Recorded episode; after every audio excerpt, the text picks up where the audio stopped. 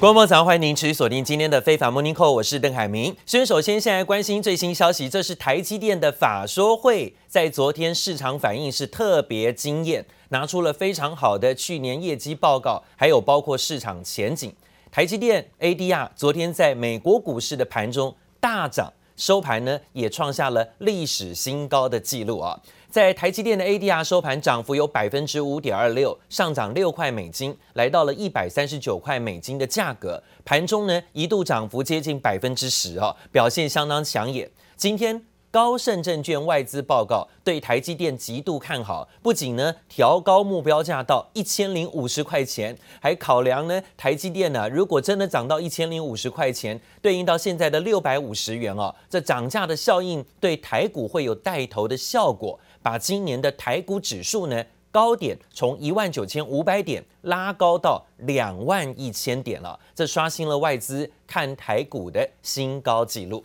好，台积电的 ADR 收盘是大涨走高，在惊艳表现。但是呢，昨天啊，美国股市的表现脸色就有点难看了哦。联准会副主席提名人就是布兰纳德发表了谈话，说他支持三月份就升息。消息一出呢，是美股纷纷倒地啊，四大指数中场全部收黑啊，道琼指数跌了超过一百七十六点，科技类的指数跌势最重，包括纳斯达克指数是跌幅超过百分之二点五的，跌了三百八十一点，收在一万四千八百零六点。费半指数呢也下跌八十九点，幅度超过百分之二点二九，收在三千八百一十一点。还有 S M P 五百种指数也下跌六十七点，幅度百分之一点四二。美国的通膨率窜高到四十年的高点，联准会内部呢对于收紧货币政策有非常多的官员都纷纷呢是伸出这个鹰爪功了啊！多位官员，而且是决策官员都喊出。支持三月份升息的说法，圣路易联准会银行分行总裁布拉德甚至预期今年可能会四次的升息。而美国总统拜登提名联准会副主席的人选是布兰纳德，他到参议院出席听证会时也表示呢，他说啊，现在降低通膨是首要任务，对三月份的升息抱持开放态度。此话一出，美国股市全面倒地。But inflation is too high, and working people around the country are concerned about how far their paychecks will go. Our monetary policy is focused on getting inflation back down to 2% while sustaining a recovery that includes everyone. This is our most important task. Uh, we've already uh, decided to uh, end uh, asset purchases um, uh, in the first quarter. Um, you've seen uh, that the committee has projected several hikes over the course of the year. Of course, we, you know, will uh, be in a position to do that. Um, I think as soon as uh, asset purchases are terminated. 布兰纳德预计呢，通膨率在下两季会维持高档，预计呢到今年年底通膨率才可能回落到百分之二点五。在可以预见的未来，降低通膨是联准会现在首要任务了。他也表示呢，联准会拥有强大工具，这里指的就是升息。因此呢，随着时间推移，他说呢，可以拿来用来降低通膨，就是用升息缩表来做。这番的言论呢，重击了昨天美国股市全面倒地。布兰纳德过去被视为啊，联准会是最鸽派的成员，但今天的听证会上的证词跟联准会其他的官员态度似乎有一致的表现。好像由鸽派转为鹰派啊，这样的情况呢，冲击到了昨天美股的修正压回的压力。另外呢，通膨飙升，加上市场预期联准会会提前升息，加速缩紧货币政策。美国公债殖利率今年开年以来急速升高，从去年底的一点四九六趴啊，一度攀高到十号的百分之一点七七九，等于是殖利率攀高的情形。这也创了在去年一月以来的新高纪录，近一年新高。尽管市场普遍预期十年期的债息会更上一层楼的调升，但是如今看起来有些停滞，显示呢，即便通膨率确实惊人，但投资人呢还是持续买进长期的公债，因为市场认为联准会有能力控制通膨，也不至于衍生新的长期问题。分析师预期呢，美国十年期公债殖利率今年的年底。高点可能会上看百分之二，但短期之内应该变动不大了。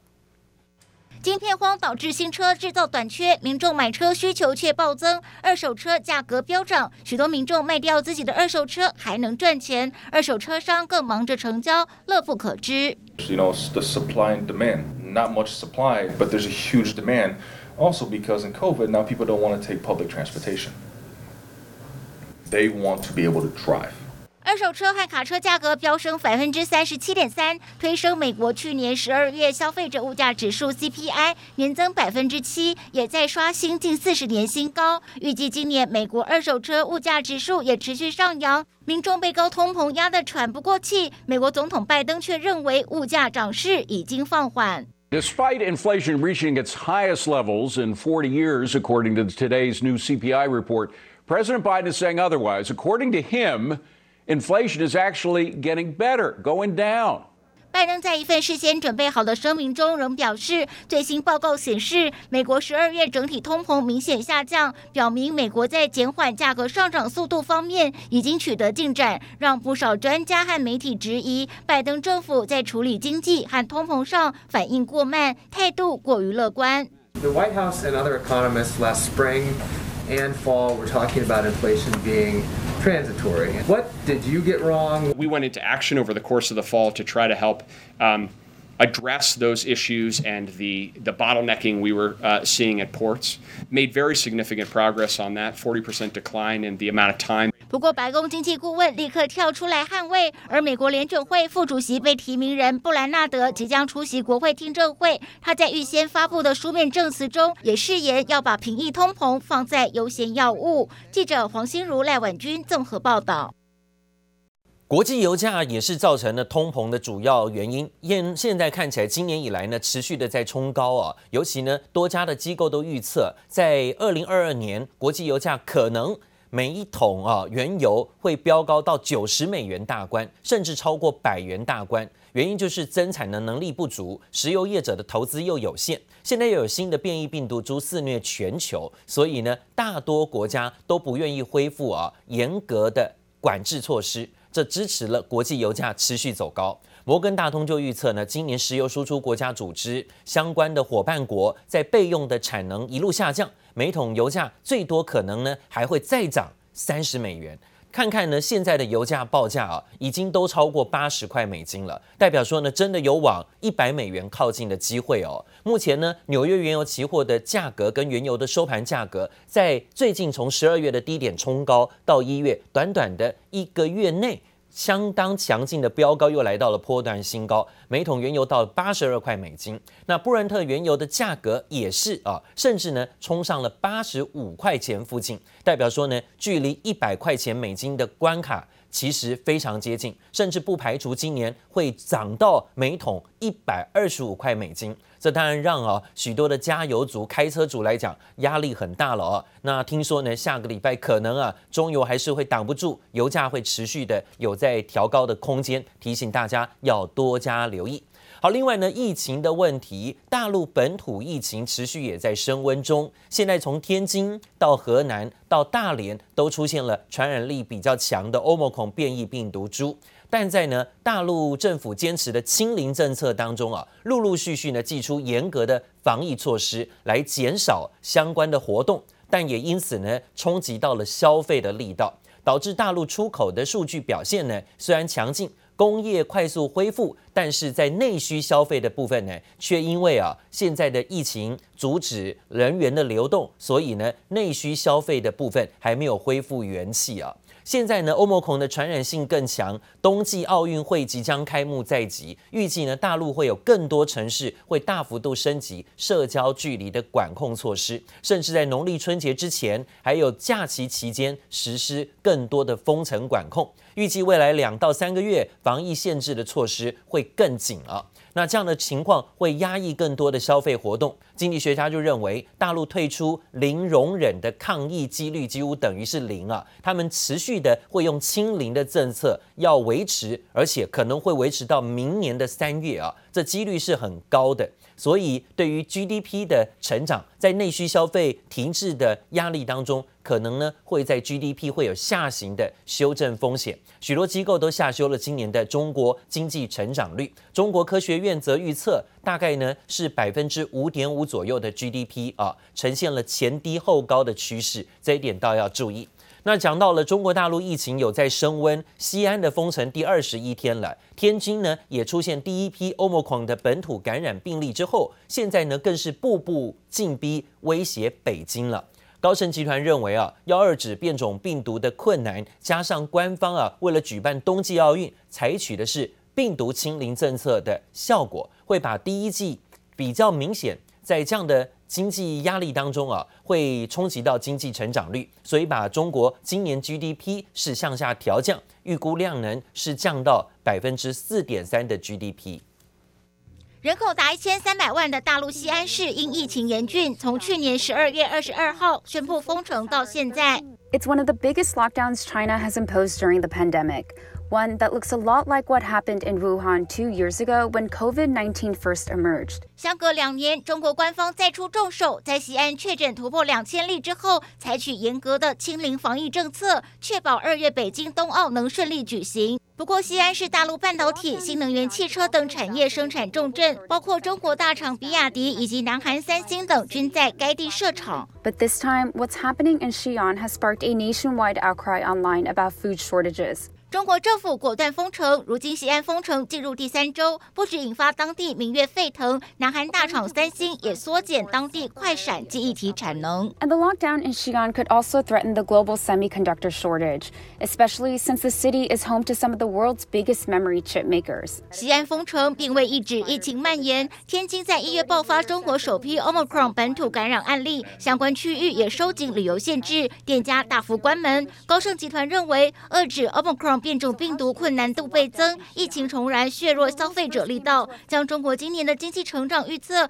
从原来的百分之四点八大幅调降到百分之四点三，为目前各大航海机构预测的最低水平。We're now expecting China to grow 4.3 percent, uh, this year, and um, I think the main reason for the downward adjustment essentially reflects our expectation for the COVID situation in China. Um, particularly considering the uh, Omicron variant and our, our view that China will continue to, to embrace a zero COVID strategy to contain the pandemic. So we think that the economic costs 呃，that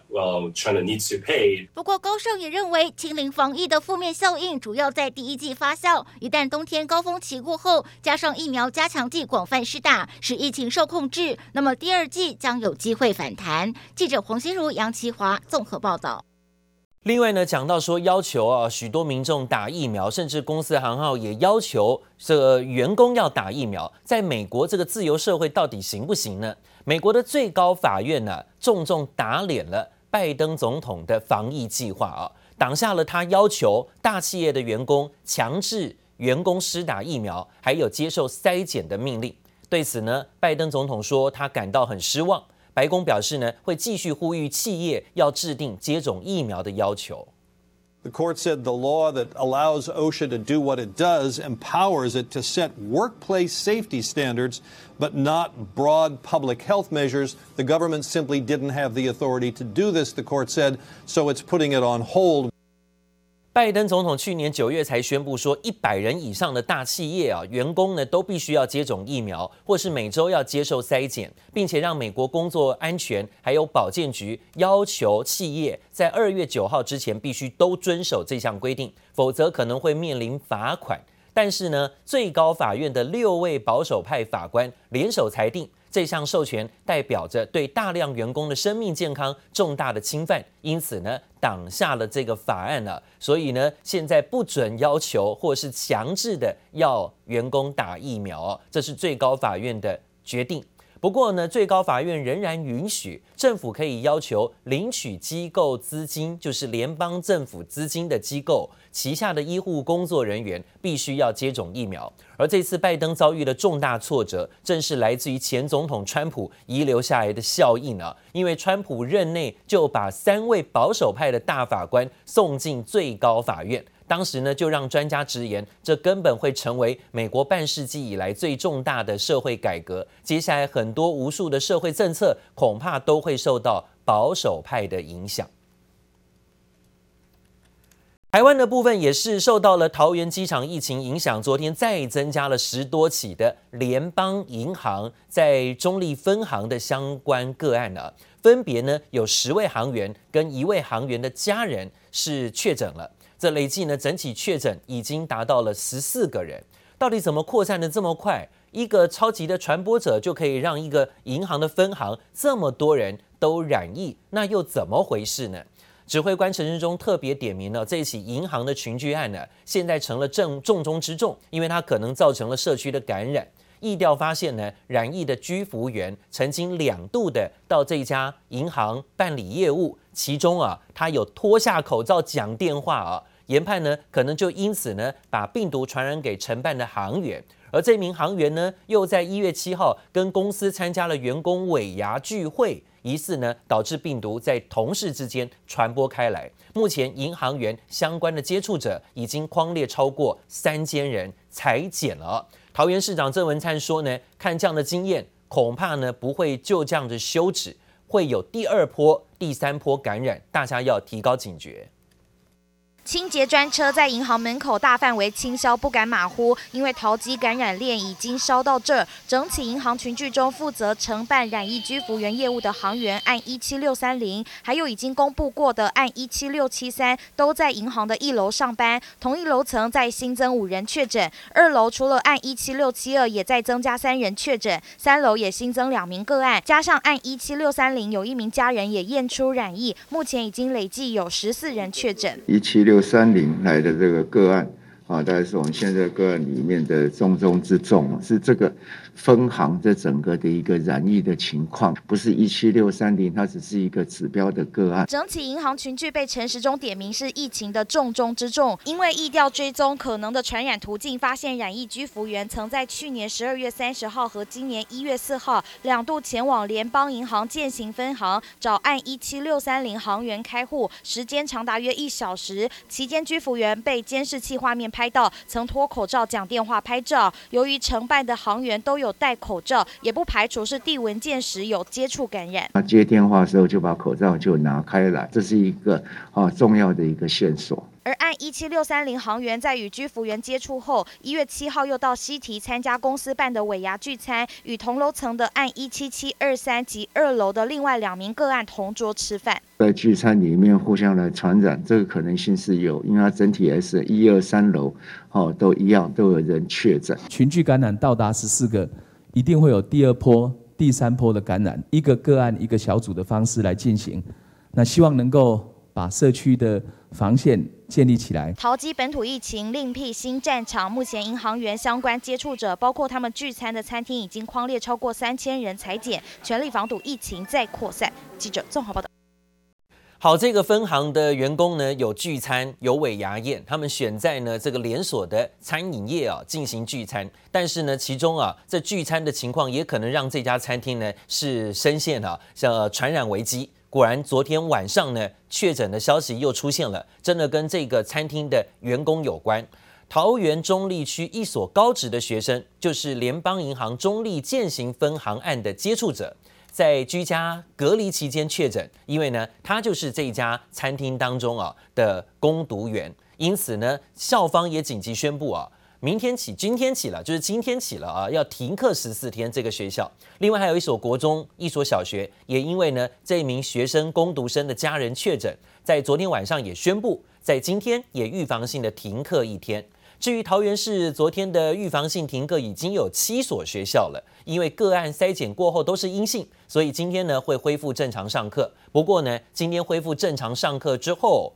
国小生呢，今天就是最后一天上课了，因为呢，桃园市已经宣布，今天呃下课之后就提早的放寒假了。另外讲到新冠疫情本土群聚扩大，现在联邦银行因为呢居服员开户啊，导致十三位的行员染疫，金融业人人自危。各金融业者昨天呢，除了通令高风险的桃园地区银行、证券通路重新戴上口罩、手套，演练去年三级警戒各项的作业，像分组居家办公等等。那农历新年将到了，海外返台的同仁，还有包括很多海外的亲友返台会回家。那如果家中呢有这些海外返国的亲友的人呢，这些员工就必须要通报银行，并且自主管理，快筛阴性才可以在年后正常上班。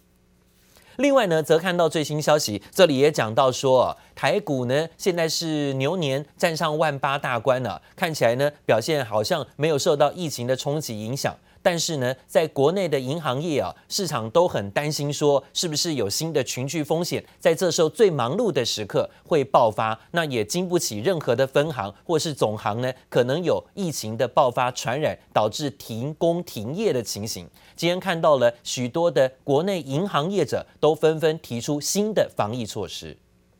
像这一波到一万八千点，我相信大家也知道，它的动能也来自于有一部分是外资，有一部分其实也是。国内投资人对于台股的这个这个融景，也许是可以持续的。台股站稳一万八千点大关，金管会主委黄天木在新春记者会上看好二零二二年融景可望延续。不过本土疫情扩大，烧进金融圈，桃园联邦银行爆出十四名确诊，传出是因为行员数钞传播病毒。金管会调阅监视器发现，是客户开户和讲电话脱了两次口罩，不是因为要数。属现钞，因为他是去开户。那开户第一个是因为要做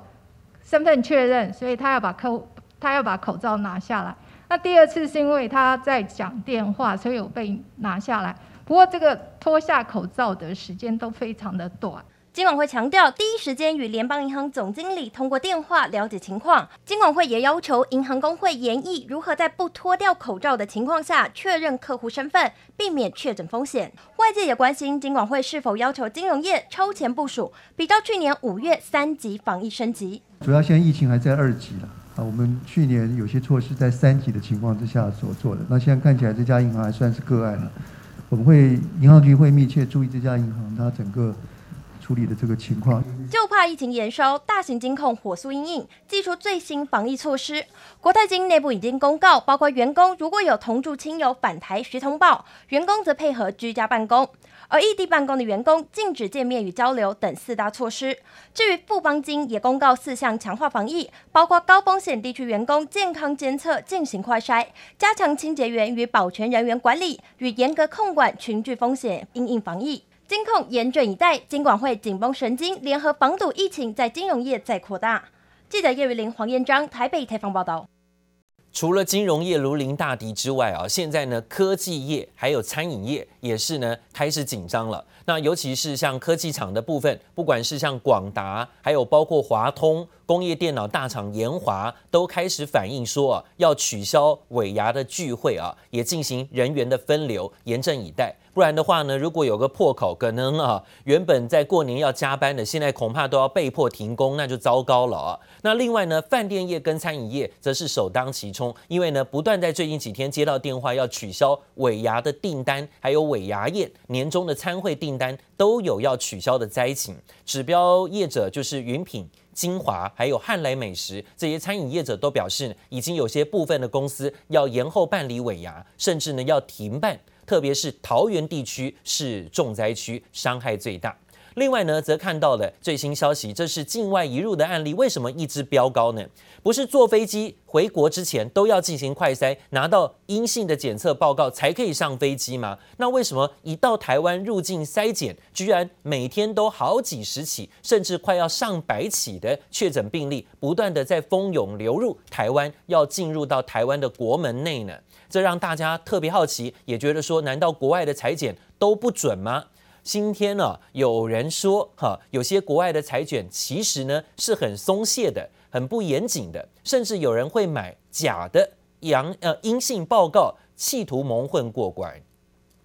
长城航班落地采检规定上路第三天，十三号上午，一共四架航班，一百八十人接受采检，验出十四例阳性，其中一班旧金山返台的阳性率就高达百分之十二点一。预估接下来春节返乡高峰会落在一月十四和十五，入境人数会有三四千人，两天将近万人抵台，边境压力大。外界也质疑，大家登机时都有拿出阴性报告，但为何落地采检后的阳性个案还是这么多？有旅居海外的台湾。人说，国外只要花钱就买得到假的阴性报告，会有人违法，我相信会有这样的情况，但是其实大部分都是正常的情况。那现在我们大概就说，哎，欧欧美可能可能潜伏期在那个 PCR 没有办法。查得出来，但是国内进来就会被查得到。强调违法是少数，关键在于潜伏期，因为搭机前两日内裁剪加上 Omicron 病毒的潜伏期约有三天，因此登机前的 PCR 裁剪可能会验不出来，抵台后才验出阳性。